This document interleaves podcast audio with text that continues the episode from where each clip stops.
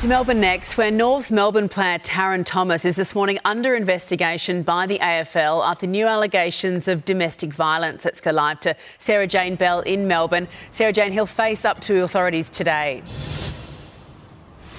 Eddie, that's right. The Roos midfielder is expected here today to face questions about this new allegation. North Melbourne confirmed last night that it had been notified by the AFL Integrity Unit that Tarryn Thomas is under investigation over a fresh allegation of inappropriate behaviour towards a woman that had been put to the club.